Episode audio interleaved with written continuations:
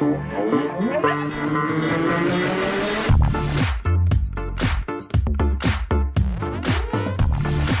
guys, welcome to the very first actual interactive live show for Barrels and Business from the Barrels and Business van up on Burleigh Hill.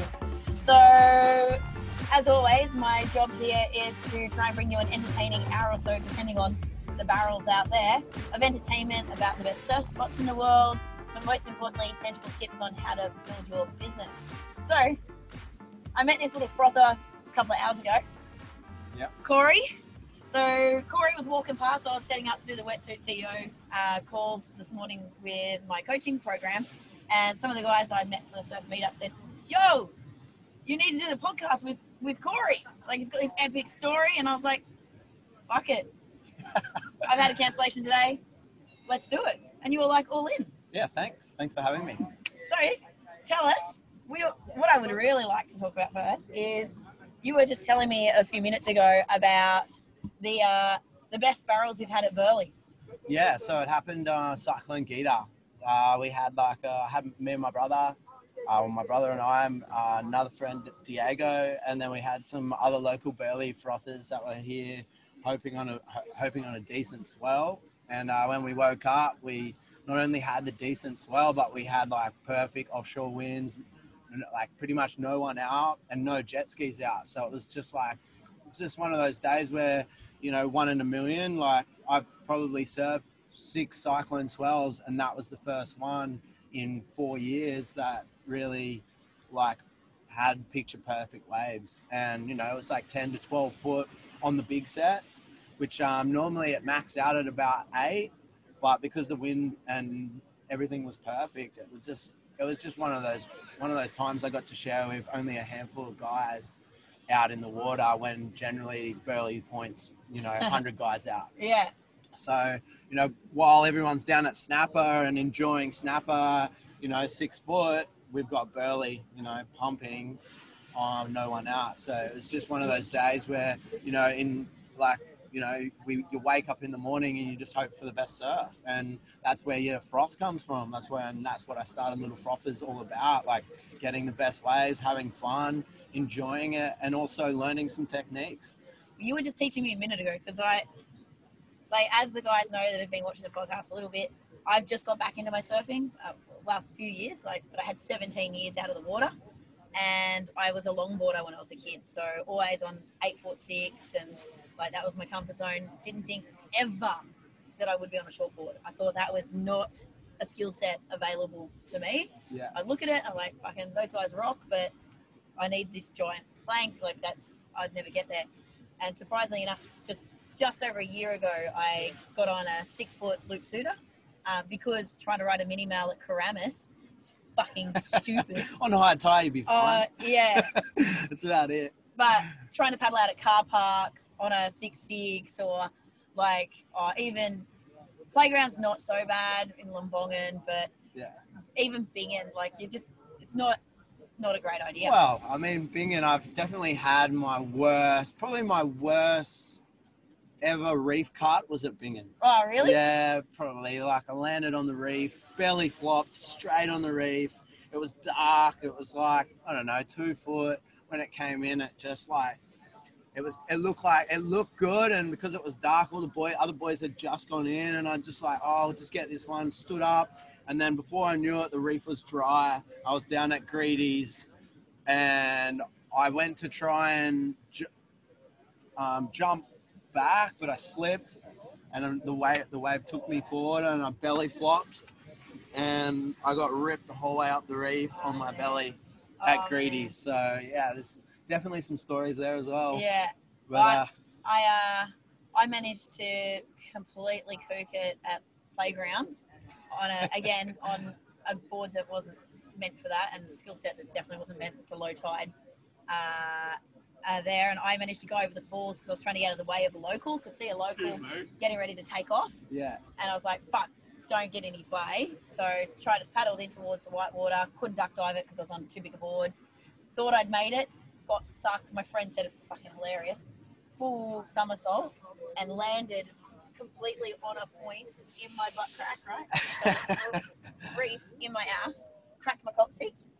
Even better, coral and pieces stuck in there. Had to get. I was doing a business course at the time. Actually, funny enough, I teach the business course in Bali now, the Oh, same one I was on. And they had to. I had to get a, a random that I'd only just met to pull coral out of my ass with tweezers and tip and peroxide in. Had to do the rest of the course standing up because I couldn't sit like crack coccyx. I had to sleep. I'm like trying to. This is how I had to try and sleep for a week, and then I had to fly to Barcelona, 17 hours trying to sit down with a fucking broken ass. So the reason why I bring this story up is me previously riding two bigger boards for the conditions that I was in or trying to paddle out in, and you were just telling me that cyclone surf though, most people would be taking out a bigger board. yeah, that's what right. were you on? Uh, five seven Pyzel. Yeah, right. And what? So what I was loving you were telling me, hey, yes, we know it's easier to paddle on on a bigger board. Mm. I know it's easier to duck dive a smaller board, but just walk us through, like, because this is what you teach kids and you're teaching. Yeah. people. So I don't, I haven't really got the chance to really um, teach people much in big waves. I've, I teach breath hold and I teach like the understanding behind staying calm under the water with the groms. Yeah, Um, with the adults, um, at the moment, I haven't really gone with them with the. I'm only the the size of a grom though, so yeah, yeah. we're all groms at heart, really. I'm never growing up. I Yeah. refuse. yeah. Once once you get old, if you're still not a grom, you're not having it. You're not Yeah. having a good life, So- really. wrong. It's just wrong. So Always I stay mean, grom. for for me, it was like for me. I I mean, the the analogy behind having a small board in big waves was really just understanding that I could make it out. Yeah. Um. It it really it really sucks when the rip starts kicking in and you're on a small board, like you you you you're constantly paddling. When you're stuck in the sweep at the top of snapper paddling. and you're heading fucking fast towards Kirra. Yeah, it's Yeah. not always good. Like, I mean, having good technique paddling through the water helps, Yeah. but um, you mate. um, definitely helps. Like, and having good te- technique paddling, having good technique, um, like, and understanding on how to get yourself into the waves. That's that's one of the biggest ones. Um, having the right equipment's the next thing. So. I mean, I wouldn't say a five seven and ten to twelve foot was really a, the best choice, but it's all I had in the all I had in the car. After you snapped Yeah, after I snapped and got rattled in Yeah. through um, earlier. So, I mean, my little brother, he was running up the. You got your little brother running up the hill. He's frothing. You're sitting there like a little bit rattled. You kind of get that little bit of an eager push when your little brother's like, "Come on, man, let's go back out." And you're like, "All right, like." If he's going back out, I'm Suck it up, back out." princess. So yeah, we spent 30 minutes paddling on the on the inside of Tally, trying to make it back out in eight to ten foots closeouts coming in. And I was pretty much at the point where I was ready to give up. Like I was like, nah, there's no way I'm we're gonna make it out. It's just not letting us out. It's too frequent. Sets were too often. So I was ready to give up. I was ready to turn back into Tally Creek and give up. But I had my little brother in front of me, and he wasn't giving up. So it would look a bit it looked a bit bad on me if I was going in. He makes it out, so I just stuck with him. He was on a bit bigger board. He was on a six foot board, and he just kept his momentum up. So I just tried to stick with him. I knew if we were going to get out, we were going to get out together. So I just I just hung in there, and I'm glad I did because I got one of the biggest waves and best waves of my life that I've ever paddled into, and and I and I couldn't have asked for a better day to get it on. So yeah, I, I felt like it was a long time coming to catch a wave like that and in a place like this. So there's only a handful of times that you're going to get waves like that in a cyclone swell with no wind and no jet skis out. So I was, Yeah. I was really, really content. After I came in, all I wanted to do was find someone who had the footage or had photos. And I was like, once I got you had a photos, good tip for how to get those photos too. Yeah, wear a green, wear wear a wear a colourful shirt. Wear something that gets that's easy to pick you up Yeah. rather than what everyone else is Yeah, wearing, well, right? most people are in like weddies or in the weddy top or something like that. I just went out in like uh, I I actually got like hats and shirts that I made from Bali, yeah, and I was wearing like a bamboo cotton shirt that um doesn't um collect too much water. yeah. So with the bamboo cotton, it doesn't draw in as much water as normal cotton, so it's actually quite light through the water. Uh, a lot of shirts, when you wear them in the water, they get quite heavy. Yeah. But, um, the ones that I got made, they're super light, and I think that's because of the bamboo that's in them. So, Nice. um, yeah, I'm, I end up Being getting more like a eco line. fabric too, Yeah, so more that too. sustainable. Yeah, definitely. So I, for me, like I just I just wore the shirt, went out, hope on the hope to get a good wave, and hope someone on the inside or someone on the hill. There was plenty of people taking photos that day, and I was just hoping to come in and hopefully someone got some photos. So I was really lucky to meet this older guy sitting on the hill, taking, and he got like the full sequence, like a probably like 15 shots of that particular wave and I had my hands up, like threw the hands up, like the biggest claim you could possibly do. Yeah. Once I did that bottom turn, I knew I, I was going to make it out. So, and yeah, I think I guess like we all get that, you know, one shot in our life to get that wave, and every every now and then you stuff it, and then sometimes you don't. So I was just lucky to get that shot, and and yeah, I'm pretty thankful because behind my business that looks really good Yeah. um, for especially for the young kids like growing up and you know i'm not the type of guy who's been uh, a pro athlete or anything like that i'm just a guy who's um, just excited to go surfing looks looks at surfing as a lifestyle choice wants that for other people Yeah. and you know and i think i feel like i can offer that to other people more now than ever with with what i'm with what i'm doing so That's an awesome segue. The reason why, so we were sitting here chatting before, and I'm, I'm sorry, guys, we're trying to aim the lighting, like makeshift. The band's not yeah finished yet. we're gonna put it here We're gonna, trying to make better? it. There we go. Oh, you nailed it. Nailed it. You There we go. rock. Ideas, man. Um, so we were sitting here chatting. I was like, fuck it, let's just go live because you were talking to me about like originally you picked a job that gave you enough money and coin to travel and do what you really wanted to do. Mm. But then you were like, fuck, I want to swap, swap that out for something else. And you were, you started to tell me about how you created little frothers. Mm. And uh, specifically, the thing I wanted to hook into was when you talked about making your business plan of how you're going to swap your income, like your, your safe wage of like 130 grand or whatever, Mm. and make that from a business that's still going to let you have the lifestyle. So yeah I, I went, wait, stop, pause. I want to hear that and I want to get it on cam because literally tonight I'm teaching a webinar on creating a six week get shit done plan so that people can either launch their new product or their new business yeah or give the finger to the man, quit their fucking day job and get their side hustle being their main squeeze. yeah And so I was like, fuck, timing. So talk Yeah. me through. You sat down to do your plan. How did you figure out what you needed to do to be able to swap that income out and still be able to live the lifestyle that you'd become accustomed to? Well, I had to I had to be able to live with the fact that I knew that at the like you know from the get go you're not going to have that financial income coming in. So the big thing was is getting my head around that, and then the next thing was is obviously making yourself turn around instead of going I'm going to do that tomorrow. You're just going to do it. You don't you don't turn around and go oh I oh yeah I'm going to get it done next week. I'm going to get it done next week. I just started turning around and actively doing things that I knew that was going to help me put me on my path of what I wanted to get done. Yeah. So I started with the hats first.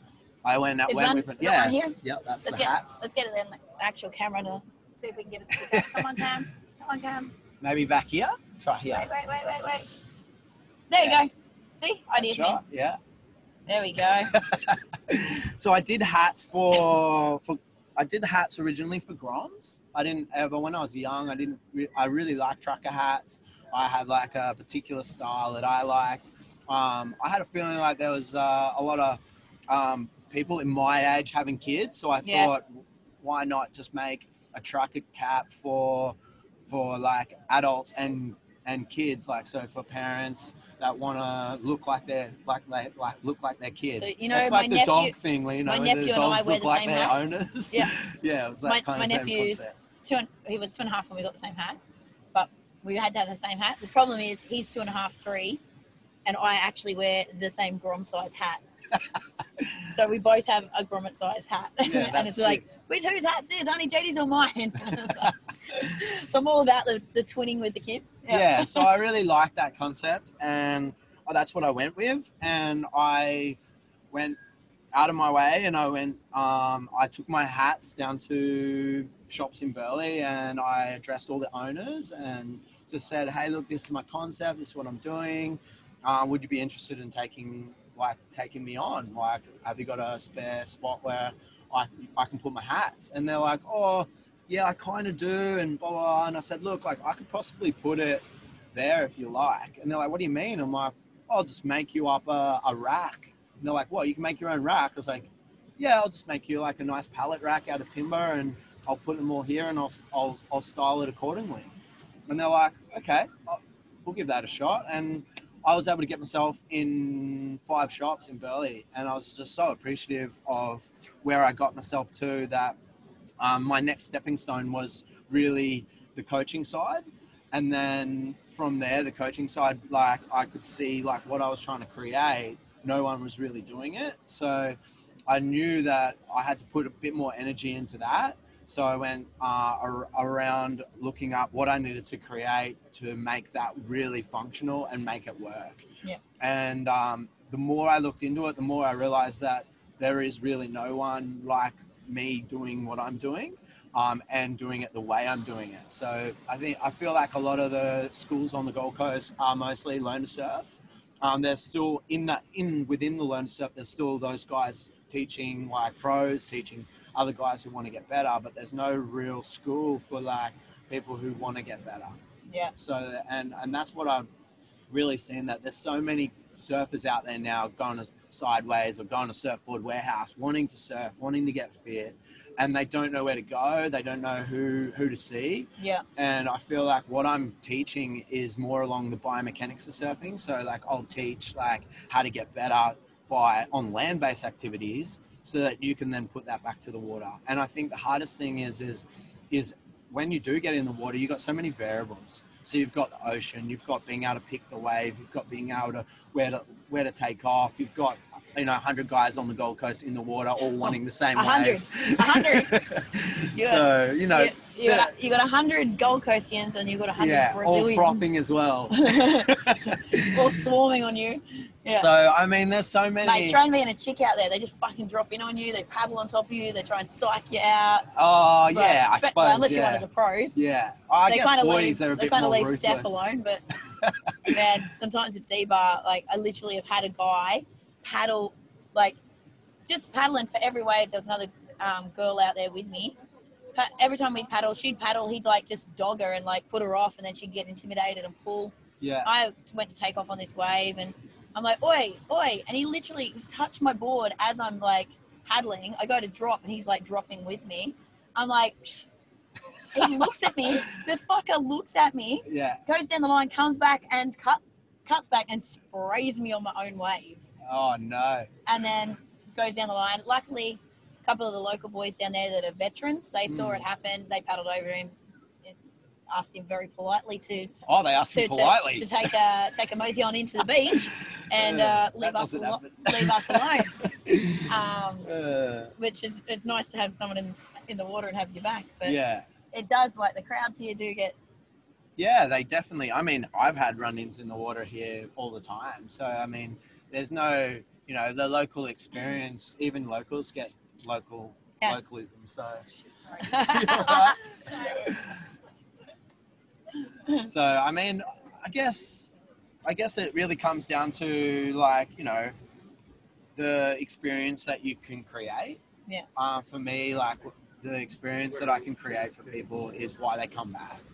Um, um, and the feeling that, that you feel when you're with, around somebody. yeah, Um, I feel like as a coach, that's what I want to be. I don't, I don't, when I'm in the water myself, I might be a different, a slightly different um, human, but at the same time, I'm still the, a, a nice guy. If someone wants to come up and approach me and be polite and be nice, I, I'm not that type of person. Be like, oh, you're Brazilian. I don't want to know you. you know what I mean? we love you Brazilians. Like we're not, we're not like on So, but like, just but that's, stereotype that's, around here. that, that's the analogy with it can be the analogy with Australians and Brazilians. Yeah. You know, like and that's oh man, the the and that and that's uh, it's not it's not necessarily that factor. Like if I was to go over to Brazil and try and get a wave, oh my god, will I get a wave? No, no, no way. They get waves here all the time. yeah, We're, we're actually quite nice with the with what what we you know what we who we who comes over here and what happens. Yeah. But there is the localism as well. So yeah, I mean, for me, like I'll even go to like local spots where I'm from originally, like Lennox Head,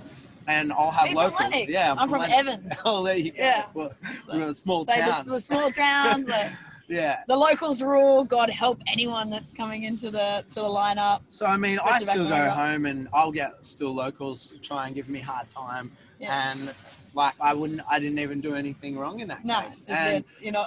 you know, I guess you can. A place like the Gold Coast is such a big place to be to be have localism. It's it's hard because like they the locals will put it down. And you've got to understand who you should be, who you should be dropping in on, and who should yeah, you know, and that just comes down to surfing terminology. You know, Yeah. if a guy snakes you or comes in the wrong way, you know, like and and getting repetitively waves and repetitively doing the same thing, yeah, you're gonna drop in on that guy. yeah, Um, you know, you got the other one where it's the old dude and you know he's doing it yeah. and He- he he's starts like, snaking you. I have like, been here. "Oh, He's like, this is my yeah, break. I've been here for my 45 territory." years, and you guys can just fuck off. yeah. You get so- that a little bit down you at, know, down at Greenmount.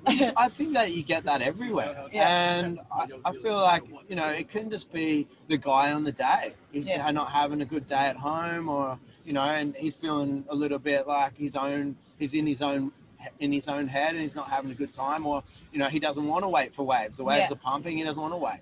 So he'll drop in anyway. So so what do you teach little frothers then? Like So- if they're if they're going out and they're de- like dealing with this stuff, obviously. For me, it'd be a great confidence boost, or just to have a coach in the water with me and feel like I've got a buddy, even just a normal buddy, someone Yeah. to be in in there where that's got your back. But like, what do you teach these young kids going into the water, come entering into these sort of situations? What's your advice to them? Um, so most of most of the time when it comes with the vice with the with the groms, it's about all about having fun. Mm. Mostly like little the like little fro- I, I gave the name little frothers because um, frothing's about excitement. It's about enjoyment. That's what frothing comes surfing Yeah. terminology. And little little came from being grom. So like I teach adults, I teach groms. Yeah. I originally started it about We're all little groms. yeah, being Yeah. excited, having a good time, and being a surfer, and and that's what the for me what it was about. Yeah. Um, that's why I started. I thought it was catchy. I thought that frothing started was really like starting to catch on through surfing. So I I put it I put a trademark down on my on on little frothers. Oh yeah. and yeah. yeah, and I said this is going to be what I what I want to do. This is how I want to live my life. I want to live it next to the beach. I want to have fun, and I want to do it with with anyone who wants to have fun with me, and uh, and that's what it came about. And so I decided to um, put a lot of work in, uh, put a lot of time in, and and learn my own so like learn my own way of how, how to teach other people to surf. Yeah. Um, Yeah. On that, um, I'm gonna stand up. I've, uh, as you can see, I've like. I'm strapping tape to shit, so I have to move around a bit while we're talking. Yeah. Um, but we were talking before about when you about teaching people how to surf on land. Yeah. And how you can use the biomechanics and things like that. And uh, I pointed, I've got my carver over there, but you you teach on a surf a smooth star, and you Yeah. said you then with your business you managed to hook up an affiliate. So yeah. walk me through the the mindset behind that a little bit about why you use the um, the land to teach and the biomechanics but then how did you from a business standpoint Mm. choose to go with smooth star how did you organize the affiliate and how does Yeah. that support you in terms of making revenue Well, um, for, for me, like affiliate marketing's smart. Like you got to do affiliate marketing. You got to have, you know, like have revenue coming from all different angles, I suppose. And that's where you know where I do the hats, the the, the coaching, the Yeah. surfboards, surf wax, all Yeah. that sort of stuff. I don't and they and they thing. all gel together yeah, they so all what I- gel together. what i So- want to point out to people specifically on that is you you've got one one customer that you can sell multiple things to Yeah, so it's not like we all know it's fucking hard to get customers right yeah, So rather than like having a hundred million things you're trying to sell to all these different types of people, Mm. you've got okay. If I got my, my frother, yeah. what else can? How else could I serve them? How else what can I help them? Yeah, how else can I help them? Yeah. What else can they buy? Sorry. Yeah. So Smooth Star created a skateboard, and there's other surf skates out there like like the Smooth Star. Um, the only difference between what I noticed with the Smooth Star when it first came out, there was four main skateboards on the market. There was Smooth Star, Carver, OB5, and another surf skate. I can't remember right now. But Does OB5 do a surf skate?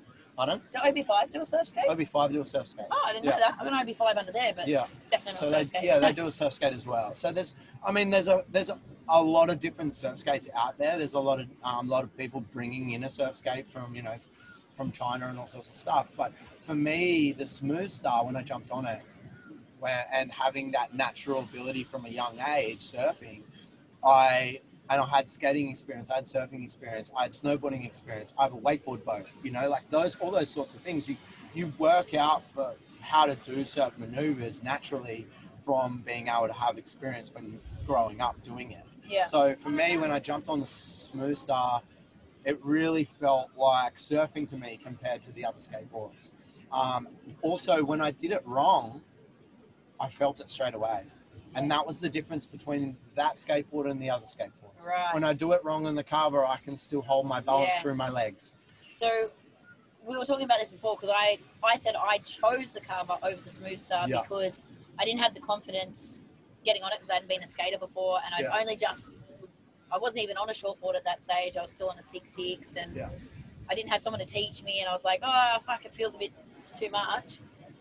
What do you what would you suggest though? Would you be better off going on like just getting a couple of lessons and going with that sort of less forgiving board to start with if you were super keen about increasing your performance rather than just going for a skate and having fun. If you if you were doing it because you wanted to make your surfing better, Yeah. are you better off challenging yourself and, yeah, doing I that, definitely think tight, like can you tighten well- the trucks so they're not so loose, or I th- yeah. So when you first get the skateboard, it actually comes quite quite tight. all right? I actually when I once I get the skate once I get someone in and they've bought a smooth star, Yeah, um, I'll generally loosen it up for them to the to a feel where I think it's good enough for that For their person for their for their weight and Yeah. size. So depending on your weight and size, I'll play with the truck to where I think it's going to work good Yeah. for you, yeah. and then I'll.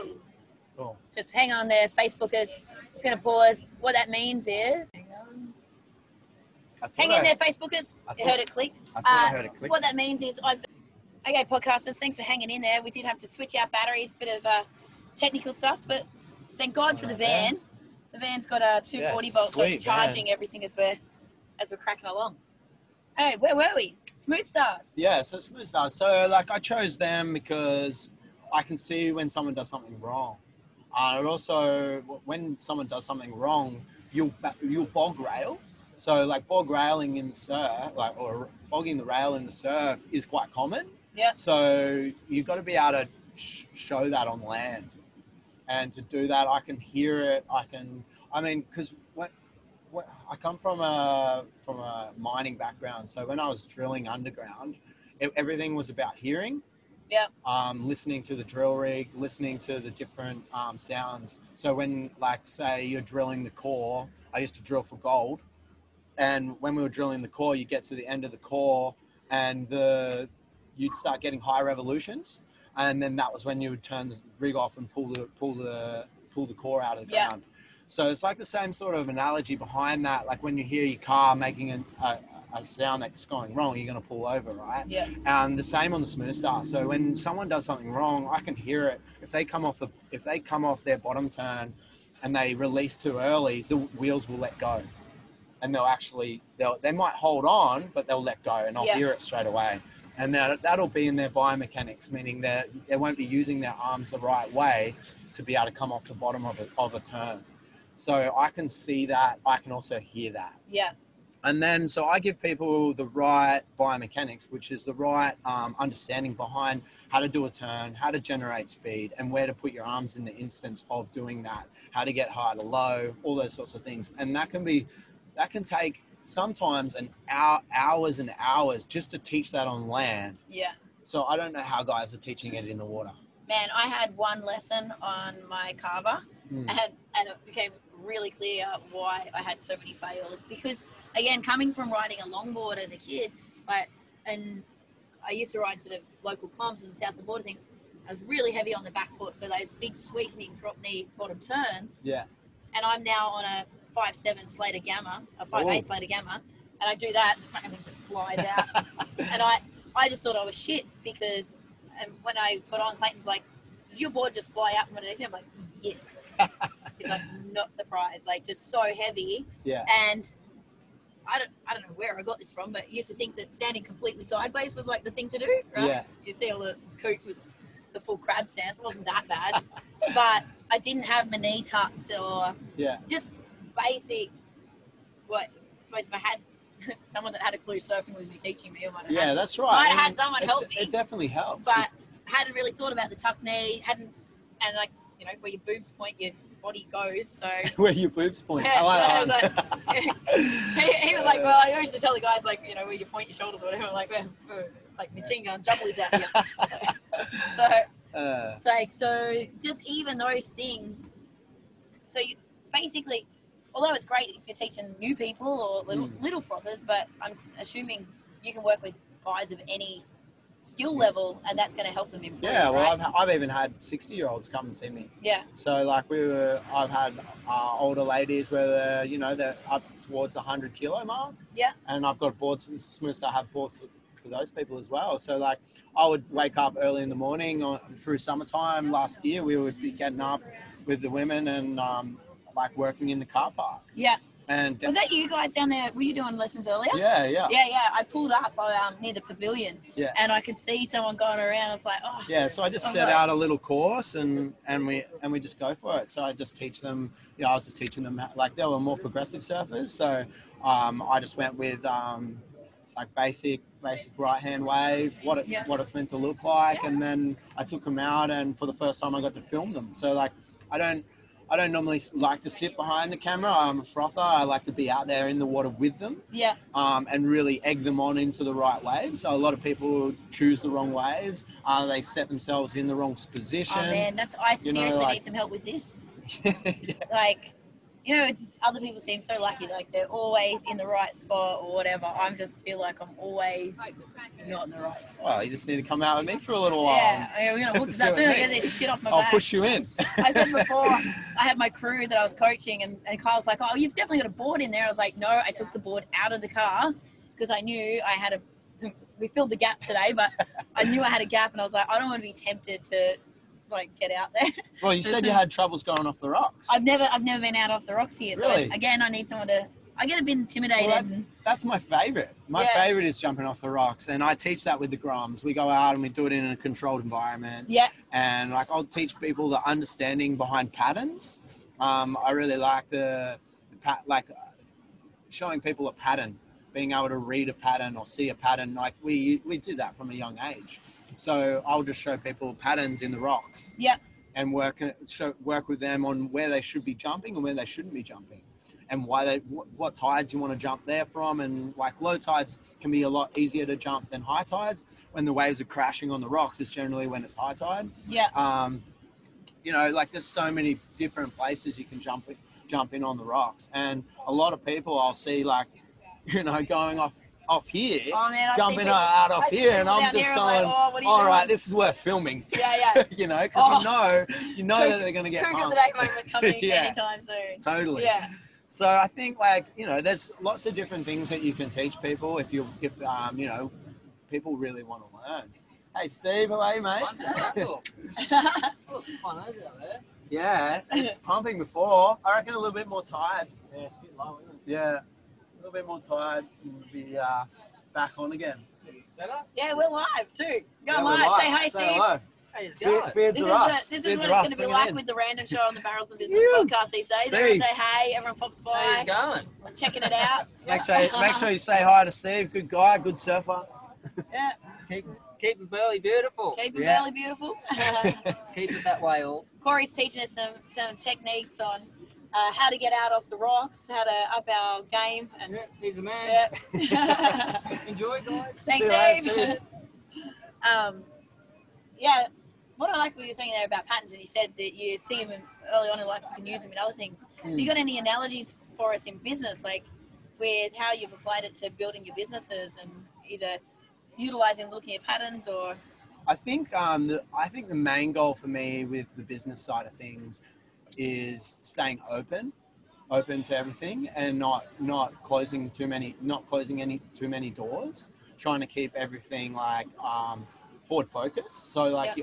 I, I'm always trying to stay positive. Um, the heart, it's really easy to get negative.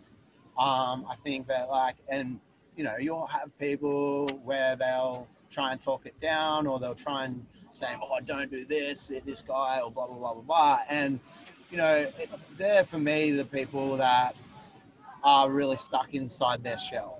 Yeah. They haven't had the chance, or they haven't done it for themselves yet, or they're not happy because you're doing well or you're trying to succeed. Yeah. So I feel like there's going to be those people out there, and they're the ones that you got to ignore. Yeah. They're the ones that you. That's the demon inside you too that you got to ignore. And I feel like a lot of people, it's quite easy to say no, and and and it's a lot harder to say yes sometimes. So I think for when you're when you are in business with yourself, I feel like you really just need to stick to what you what you want to do, what you want to achieve, and just keep your head down, and and and try and get yourself there. Like, I mean, for me, it didn't. It hasn't come easy. I'm still in the in the in the in learning curve and still learning things in business all the time. Like How long you been going now? three or four years now. Yeah. So like I think for me it was it's I know it I'm I try different things and if it doesn't work I'll try to I'll, I'll try and improve on it. So you know you you can't you, you can't go through life looking back and you just got to try and move forward. You're like you've got to try and stay healthy, happy in your own way and whatever that is to you that's how you that's what success is, Yeah. you know? I love what you said that. Like, there's a few things.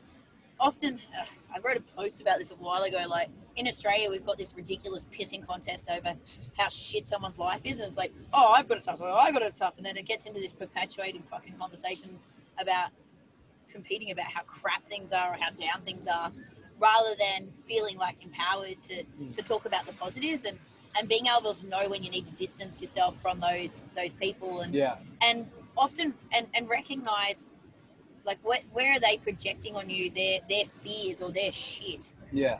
like maybe or, or their jealousy sometimes like because so they're like oh yeah you shouldn't do that because they're too fucking scared to step out of their bubble Hmm. and into their dream life Yeah. and they feel like constrained or whatever so they're like I don't know they're, they're kind of projecting that on you and I think it's really important like you said to, to know when to say no and when to say yes Yeah. and and to to choose to move away from something if it's not serving you or you can see that it's you know maybe it's their shit not not your shit Yeah. um what are, what are some of the things you do for motivation that do keep you forward focused and pushing forward and maybe distancing yourself from the negativity Yeah. Even if I it's feel- that, that demon feel- in your mind I feel like the negativity is quite easy to take on, but positively, the positivity like really charges me up.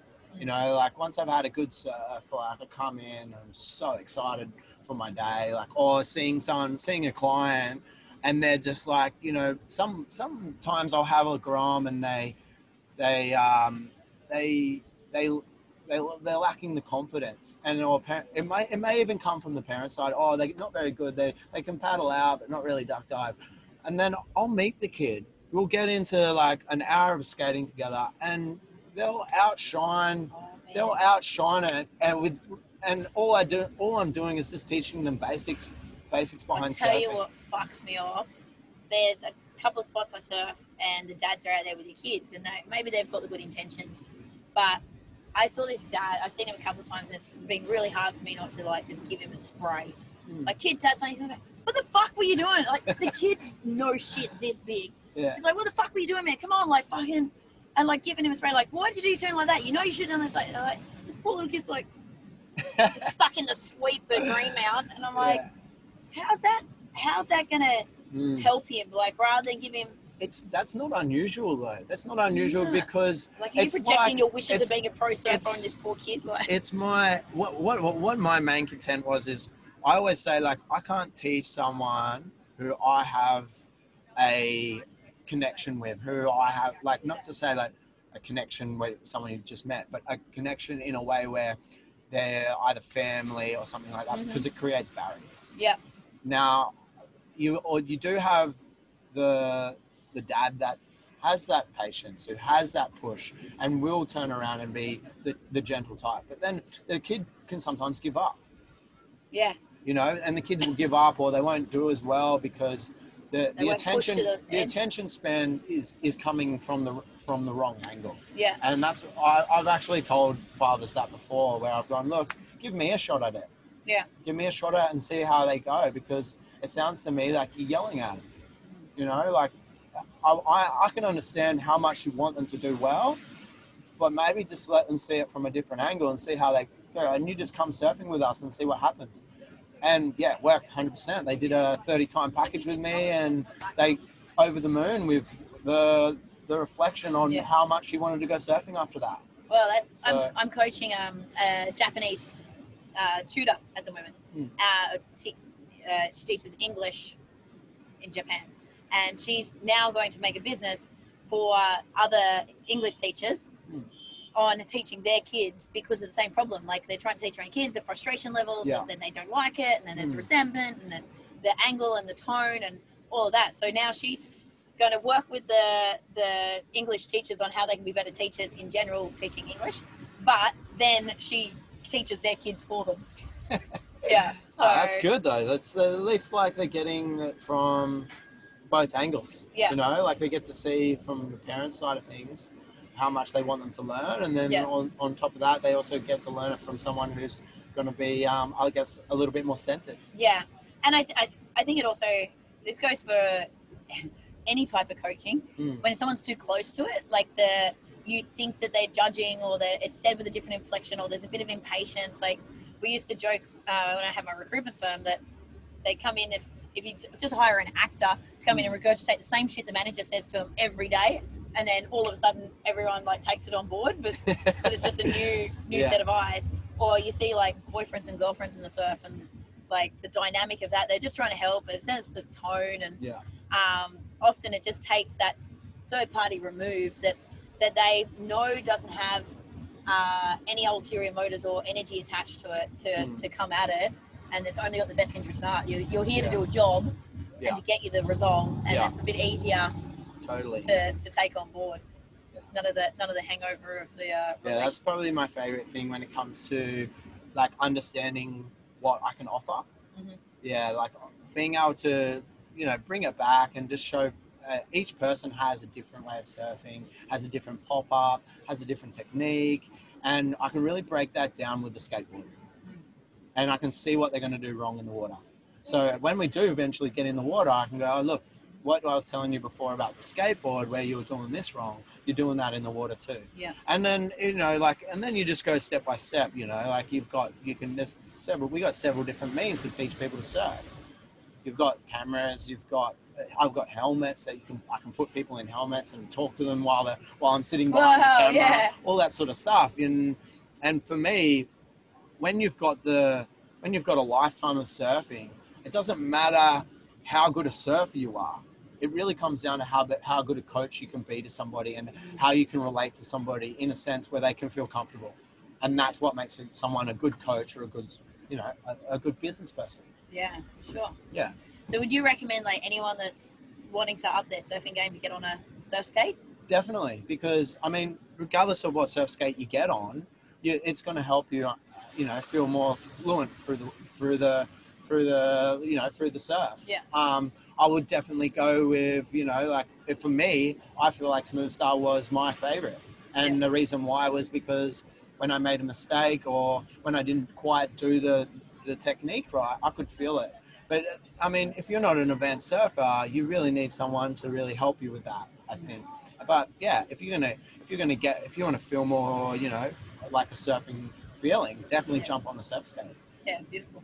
I um I was thinking about this the other day in terms of surfing and, and why I want to pick up a coach. Uh, is I used to play football and like when I played football, we had a sprint coach, we had a lifting coach, Hmm. we had uh, offense coach, we had a defense coach. Like you had someone who was an expert in every area, and even though you, we're not going towards getting paid for that one, but in even just in touch football, like you you got a coach yeah where a lot of times the surfers we don't think to go and get a coach. Like you might get a lesson when you're learning, yeah and then you don't get coached. Like, yeah and you could progress so much faster. And the same goes with business, right? You want to progress your business, get a business coach. Yeah. Get someone who knows exactly what they're doing for that particular thing that you're trying to do. Anything in life, if you if you get someone that has got the knowledge and can talk to you on that level. So, why do you think it is that like most surfers like don't get a coach? Like they just battle it out. What's the mindset behind that? well i feel like there's not a lot of it out there Yeah. um i feel like uh, there's a lot of learn to surf stuff Yeah.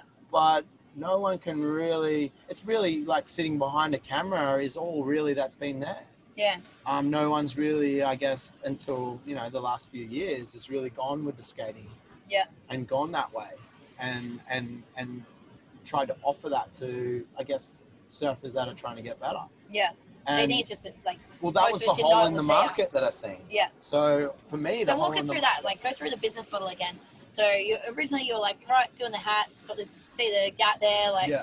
get the dads and the kids and do the little twin thing, like super cute.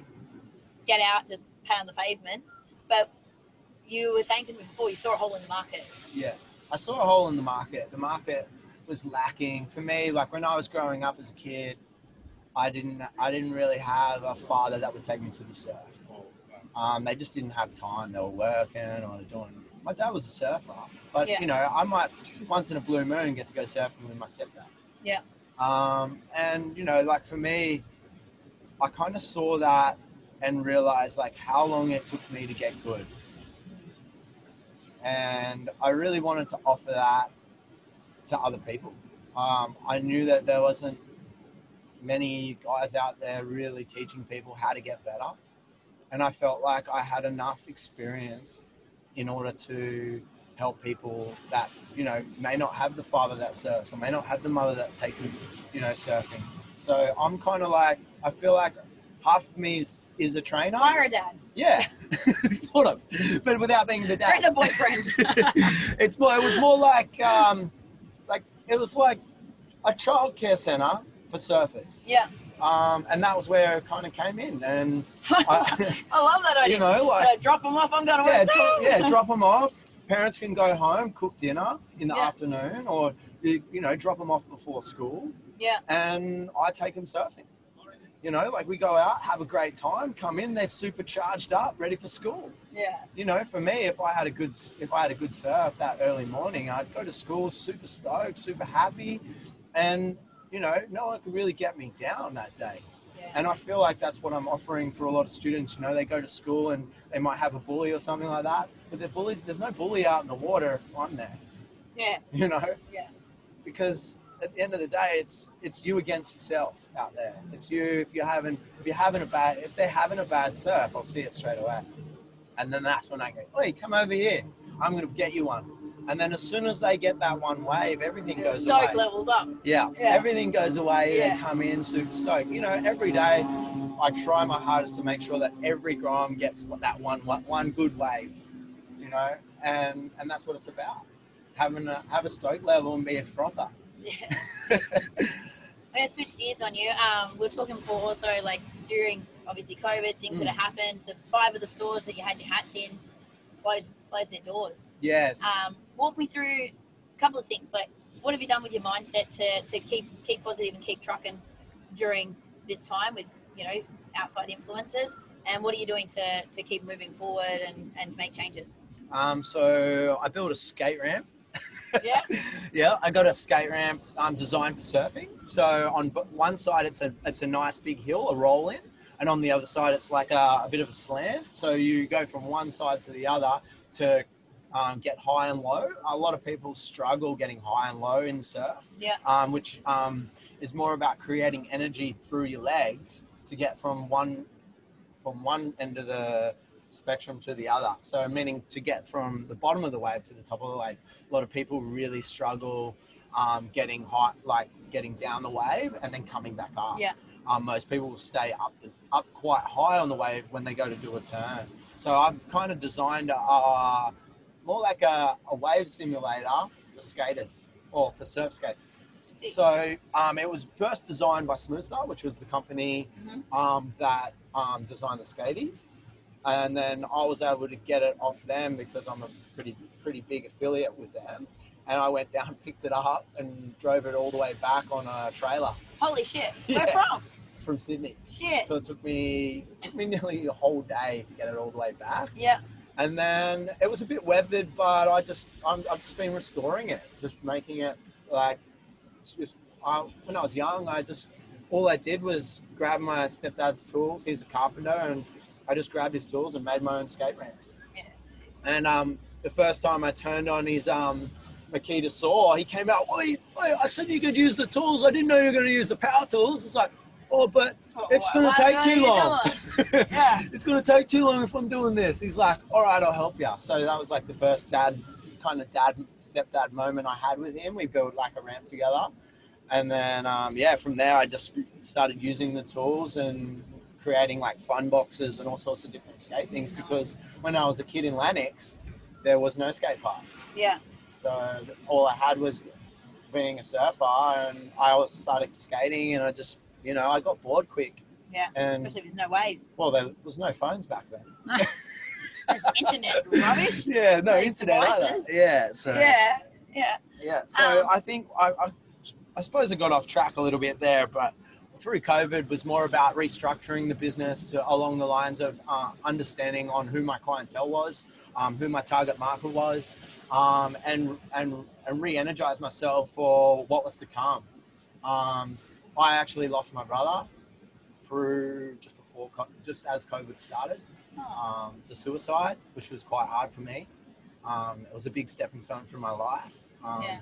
I mean, you you heard the story of us when we were like when we got that, those waves together, and uh, the year before that before COVID came in, um, I, him and I shared South Africa together. Um, broke my toe at J Bay. oh really? Three months in the moon boot. far out. So I mean, like he he was really one of those kids. Like we we were very alike. Um, he was he was young. He was only 24, and um, yeah, suffering from depression. You know, and it was really hard for me to lose someone so close to me, and someone who had such a soft heart and had such such big love. And we never fought, never had a fight. Like and like he was just really a rock star in my eyes and I, I feel like you know it was for me it was a stepping stone in my life that I instead of looking down at the negative I wanted to look at the positives of what he what he created in his life and and what what really reflected on me the most and was happiness you Yeah. know? so I feel like um, South Africa was really the time we got to spend. We didn't get to spend a lot of time when we were younger. I was traveling a lot, and like you know, he was going through school. So when we got older, we got to spend that more time together and more um, time around each other. And the more I got to know him as a person, I got to see a lot of myself in him as a young age. Um, obviously, as you grow up, you become uh, you know more reflected on people and how they talk to you and all that sort of stuff. As you get older, you uh, you, you don't take as much shit, all that sort of stuff. So, but you know, he was like a younger version of me, and you know, to lose that was such a big deal to me. And instead of um, going downhill, I decided, you know, like this is not he wouldn't want that, and you know, and I'm going to stay strong for my mom because I'm looking after her as well. Yeah. and you know i just decided you know i've just got to stay strong strong for the family and and and keep keep positive. Yeah. and i you know waking up every day for me and going down and teaching people what i love and what i really enjoy is really what gets me up in the morning. Um, and seeing people's faces when after they've had a good day just reminds me of him so like i've got plenty of reminders that remind me of him for all the good times and I feel like you know he made his choice based on how he was feeling and what happened in him, what was going on with him.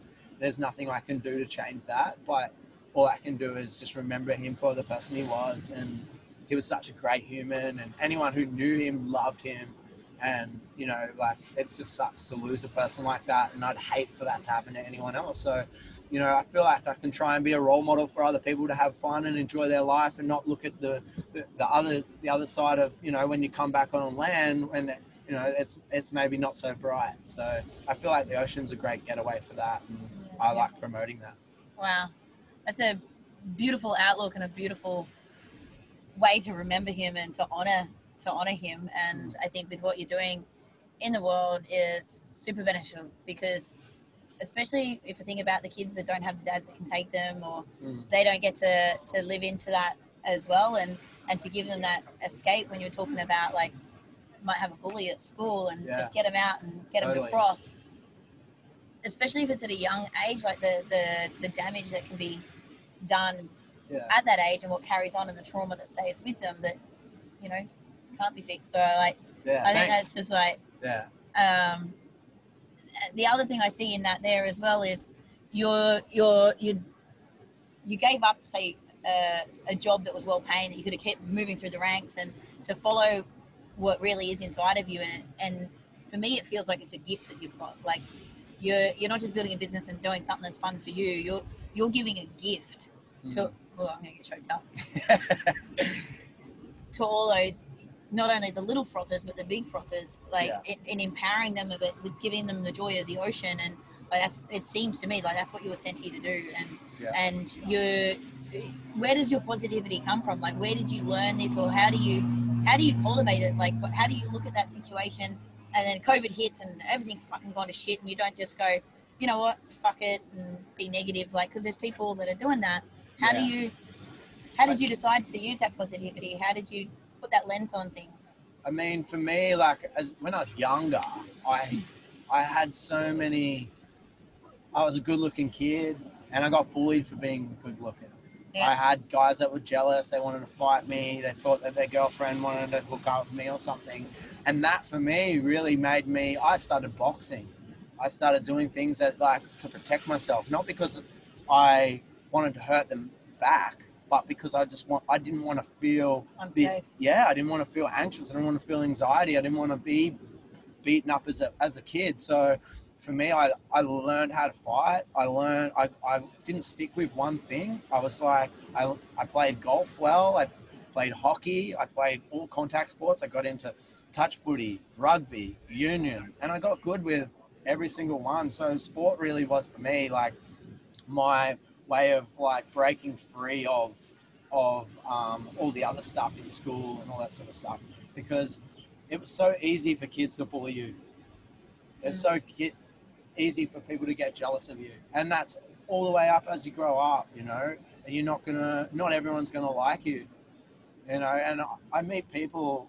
I've met people all around the world who who have showed me more about myself than I could ever dream of. So I felt like traveling really done it for me Mm. really opened me up for like what I was capable of and what my dreams may be and and and really make me feel like what I wanted in life Yeah. and and that I could accomplish it if I really put my mind to it so I think that's where it really came from um, I've really pretty like from a young age always wanted something bigger for myself and wanted wanted the best for myself and I don't really really let people get me down. They will even though that you know we're not perfect and we don't do everything the right and mm. there's always curveballs get thrown at us i always try and have my best my best interests at heart and do my best by other people. And you know and i feel like that's the way i like to like present myself. And you know you can't win with everyone but you can only try. And those people who don't like you well you know Yeah. good luck to them. Yeah. You know so but you know you just got to try and stay positive in your in the sense of really understanding that we've only got one life we could be hit by a car tomorrow that you know you meet so many good people every day if you're open and willing to meet them Yeah. you know and this is how we met so like, I really appreciate I really appreciate meeting you Jade and I and I, I really I really can see like what, what you're gonna what you what you're creating Yeah. and I'm, I'm stoked for you so well Thank welcome to welcome to the good life Uh, thank you. Super stoked. so yeah this is a sick setup you you know you can go anywhere and yeah you can live the dream so you know for anyone out there trying to do like make do with what they're trying to create go for it you know like what have you really got to lose yeah. you know, and when it comes down, when it, you're always going to get curveballs. Always. Like I wake up all, every morning and there's a curveball. There's a there's a councilman trying to find me for parking on my own street, just off the thing. And it's like, come on, man. Like here I am trying to working day to day, and you want to come Yeah. and find me for parking next to the road. Uh, You know, like I, I'm not even parking on the grass anymore. So like, there's all these curveballs in life, but you got to get past them. Yeah. And you know, you stay positive. I think being positive is is really that can be the hardest thing, and especially in times when people are knocking you down or life's knocking you down. People are always they they dwell on that, and the less you dwell on that, the better yeah. because the the positivity will overweigh all the negativity if you let it. Yeah. Um, gonna not wallow in the. yeah, it's really easy. I see it through some of my friends when they're doing it tough, and they dwell on the negativity. They dwell on it, and I'm like, mate, like with everything that's going on in your life, it's really nothing compared to the next guy. Yeah. You know, forget about forget about the crap, forget about the bullshit, and move on. The more you hold on to that, the more it weighs over you. And you know, I learned that growing up a lot. You know, I felt like that would. The more I dwelled on it, the more it would. I'd have. You know, you go through that phase of you know alcohol and the wrong the wrong road. Yeah. and it's quite easy to go down that road. And you know i feel like it's just people not objectively opening up to the way they actually feel and and, and just moving on. But you know every now and then we're gonna we're gonna lose people in our lives that you know that that ref, that reflect the way other people are, are acting to other people you know and I think uh, people need to open up their eyes and see COVID for what it really is, is a chance to reinstate yourself with what you really want because a lot of people can't work. Yes. A lot of people can't aren't aren't in understanding of what what it is that life is really for. And, you know, for us Queenslanders it's been pretty good compared to, you know, you got Victoria all shut up in their homes for how God knows how long, and they can't get out. As we're, we're living the dream, surfing waves and having a great time. So Yeah. I think that, you know, like if you look at us in other countries, we've got it really good. We've got it really nice, and a lot of people want to move here. It's such a beautiful place, and and that's what I look at. Yeah. I look at what I got instead of looking over the fence. Yeah. It's not worth it. That's um something that I learned uh, a few years ago. Is like, yeah, really, it's the practice of gratitude, right? Mm. So, sprinkle some gratitude wherever you sprinkle it. That's going to grow. So if you can just wake up and be super grateful for the good things you've got, and your attention, like where your attention goes, energy flows. So if you focus on the shit things, you're gonna get more fucking shit things. yeah. Where you focus on the positive things, you're gonna get more positive things. Like beginning of COVID, I everyone's like, "How are you even coping?" Because I was supposed to be in Bali teaching. I was supposed to go to Kuala Lumpur. I was going to be sending, getting sent to Costa Rica, and then I was going to be in Amsterdam, and I'm supposed to be in the Greek Isles right now. And everyone's like, "Oh, like," and that, that's my whole business: get paid to speak and facilitate. I pick up my clients that way. And I'm like, "What the fuck else do I want to do?" like, like, Totally. Oh, look at that bait ball down there. oh, staying away from that bait ball. Woo. Shark heaven. Getting, if I was him, I'd be getting the hell out of there. Um, Oh. but it's like yeah i've got a super blessed spot but even some of my friends from around the world like that were stuck in shit locations comparatively Mm. were like well actually i've got the computer like i used to stream my sunrise live every morning because i live at palmy on the reef and i started feeling bad about doing it but then I, and i voiced that on one of my things and a whole pe- a bunch of people were like please don't stop like i get up every day to watch your sunrise Yeah. and they were grateful for the fact that they had internet Yeah. so they could watch us live sunrise. Wow. And you're like, oh, perspective, man. Mm. Like, so yeah, if we if we can teach ourselves the habit of going, okay, I'm not going to focus on the negative stuff. I'm going to look at what what is some positive thing. Oh, I've got I've got fingers that move. I've got two eyes that can see. Yeah. Other people don't have that. Yeah. And and then focus on that. And each day you'll find something new Yeah. to to to focus on rather than dwell on. And that's it's going to change your Totally. mindset. Yeah. For sure. Um, I know we've been talking for a while, so we'll, we'll wrap this up. I want you to just give, if you can give um, the listeners like three top tips of yours, and you can choose whether business, surfing, life, mindset. What are three three tips from Corey? Okay. Three tips from me. All right. So I would say that Be sugar free. I'm fucking all about sugar- sugar free. be sugar free. Yeah. This was actually my brother's shirt. um, so I feel like uh, most people are dwelling on COVID the wrong way. Um, some people are not, but you know, like a lot of people have lost a lot, and some people haven't. Some people it's gone opposite. For me, I felt like COVID. It was a chance for people to um, really see life in a different light, and that now they're going. Their lifestyle choice is Oh. now surfing more. Yeah. So I've been getting more people, more adults have been coming, which is great. So I feel like open I up. saw it as a blessing, as an opportunity to redevelop. And I, I have clients that lost everything, like Mm, lost their whole businesses, and they went, "Do you know what? I was fucking changed that thing, and I hated it. And it was killing me. mm, And this was actually my permission slip to get rid of it and to do something that I actually like doing. yeah. Like, so opening up your mindset, Yeah. opening up your mindset to what what's what you believe in or what you might might want to achieve, and that's what that's what that's my number one one. Like if you're if you really want to go about your day, wake up in the morning and set yourself, you know, a simple small goal that what that gives you a stepping stone to what you want to do, and see how that makes you feel. Love That would that would be that would be my first one. My second one would be like stop looking over the fence, and one wondering what's my neighbor doing. Yeah. You know, start concentrating on yourself a bit more and understanding what you want as a person. That would be my second one, and then my third one would be as simple as like um, happiness. You know, we've got you know I, the main thing I got tattooed on myself is freedom. We're we're all free over here in Australia, so create your own happiness. like it. I've got uh, mine. I've got today. I will, and that comes back to your your earlier statements. Like just make that choice of one thing that's going to make you move forward. And I was going through a shit time. I went through divorce, and I was trying to decide whether I was in a business that wasn't serving me. I was wearing a fucking pinstripe suit every day. Hadn't surfed for 17 years, and I started to get into that.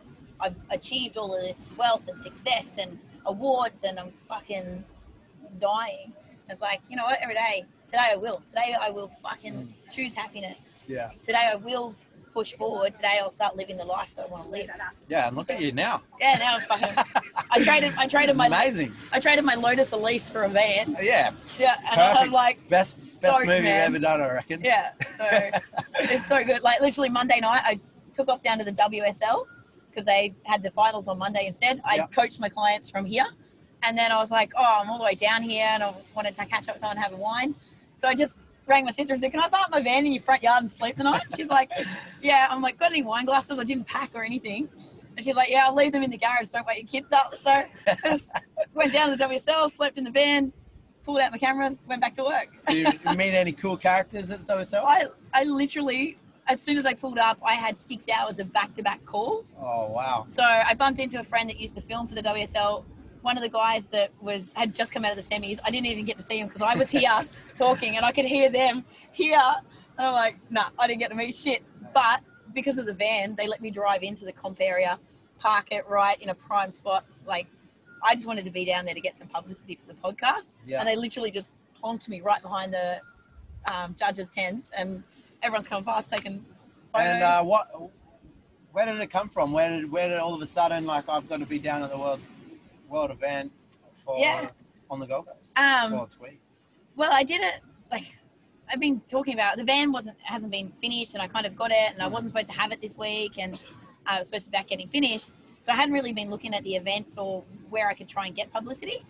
But then my sister rang and she's like, "I just drove past the WSL. Like, you really should have the van there." And I was like, one of those inspired moments of, "What am I going to do?" So I rang my next client, and said, "Can I just bump you half an hour?" Mm. And he's a surfer as well, and he's I'm like, "I'm just going to go to the WSL." He's like, "I'm streaming it live." He's like, "Yeah, fuck yeah, get down there."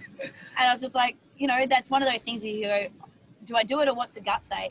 And I literally had two guys come up and say, what do you do? What, what's going on? And they're like, I used to have a business and I'm starting a new business and want to get into coaching. I need a coach. And I'm like, Mm. do you know I mean? Like two clients could come out of that. Yeah, And totally. it's just that reaction Mm. rather than going, oh, it's a bit hard or what am I going to do? I'm not going to be able to get a park. And Yeah.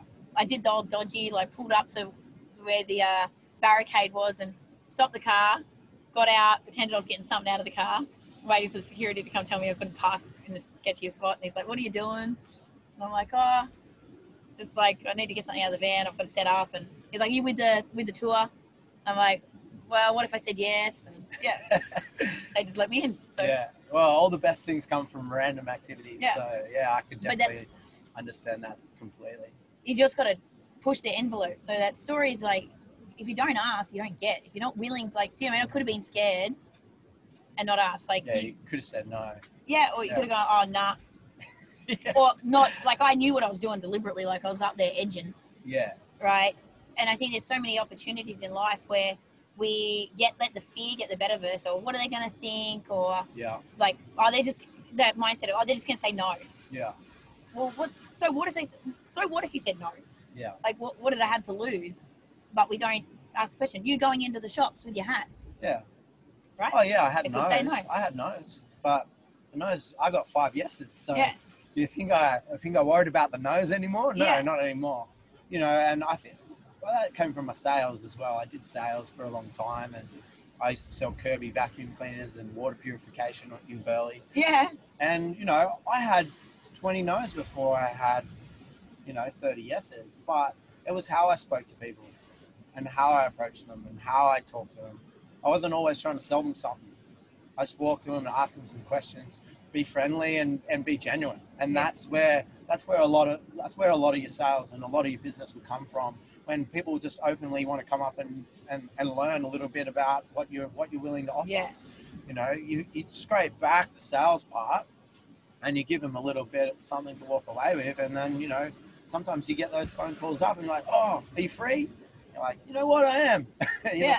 And and that's the that's where I like to, you know, sit on the phone with anyone who wants to chat to me and ask them, you know, where you're at, what what do you like about your surfing, what do you want to get better at? You know, I don't I don't ask for anything else other than that. You know, and I get to know the person, the individual. And I ask for the same thing, you know, like when people want to book with me, I I, I don't want to do a group lesson straight up.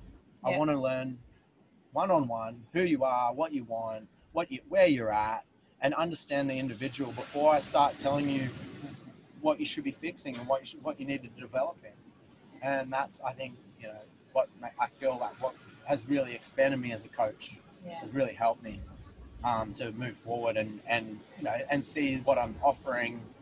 I could you know is a really really good thing, and so I just sit back now and and and work on each individual, and bring them in as a group. So I don't just have say you're you know where you're at as a surfer, you might be learner intermediate. I'm not going to put you with advanced, am I? So I'm going to work. I want to work. I want to work with anyone who wants to come and see me, and I'm not going to give them a hard time. But you know, I, I'm also going to help them with what they what they want to achieve, and that's what a coach does. You know? I'm sold. I'm coming along. Okay. So tell, look down the barrel of the camera and tell everyone. Yeah, I've been I'm gonna I've been hide- looking I'm at gonna you light and not I looking know, at the, yeah, that's everybody right. else. But eh? right now we're going to show your face. Like, we can get some light on you. There we go. Look at the light. Technology, guys. Yeah. Now, tell them where we can find you. So, well, there we go. Woohoo. Um, so you can find me at littlefrothers.com. Um, you'll see on the page there that um, all, all my activities are on there. So um, you can also look at Little Frothers um, Instagram. So all the things that we get up to is on there as well. You'll see the skate ramp, you'll see um, skateboards, you'll see how I teach. Um, you'll see some pop-ups there. You'll see some how to wax your board, you know, those sorts of things. So you know, like I like to just try and make cool little videos. I'm not out there to to to be the next pro coach. I'm just trying out there to you know put myself out there as a person, trying to offer people uh, a rite of passage to surfing. You know, and and give let people have some fun out there and try and get the barrel into their life like I did. So that's what's That's, important. my goal this year is to get proper barrel, like full cover, not even sticking out and Mm. spat. That's that's what I will learn. That's what it, that's going to be your job. Teach me how to get there. yeah, well, for sure. Let's do it. I'm keen. Sweet. Thank you so much. No worries. Thank you. It was awesome. I'm stoked. Hey guys, this is another wrap for the Barrels and Business podcast. As always, if you've enjoyed the show at all, you think anyone else could benefit from hearing this stuff, please just share it out there and we'll see you next time. Hey there, barrel chasing business owners. Thank you so much for tuning in to today's episode. What would be amazing and allow us to reach as many business owners just like you would be if you could leave us a five star review on iTunes. If you feel like you got any entertainment or any value out of today, if you could pop on over, that would mean the world to us. See you on the next show.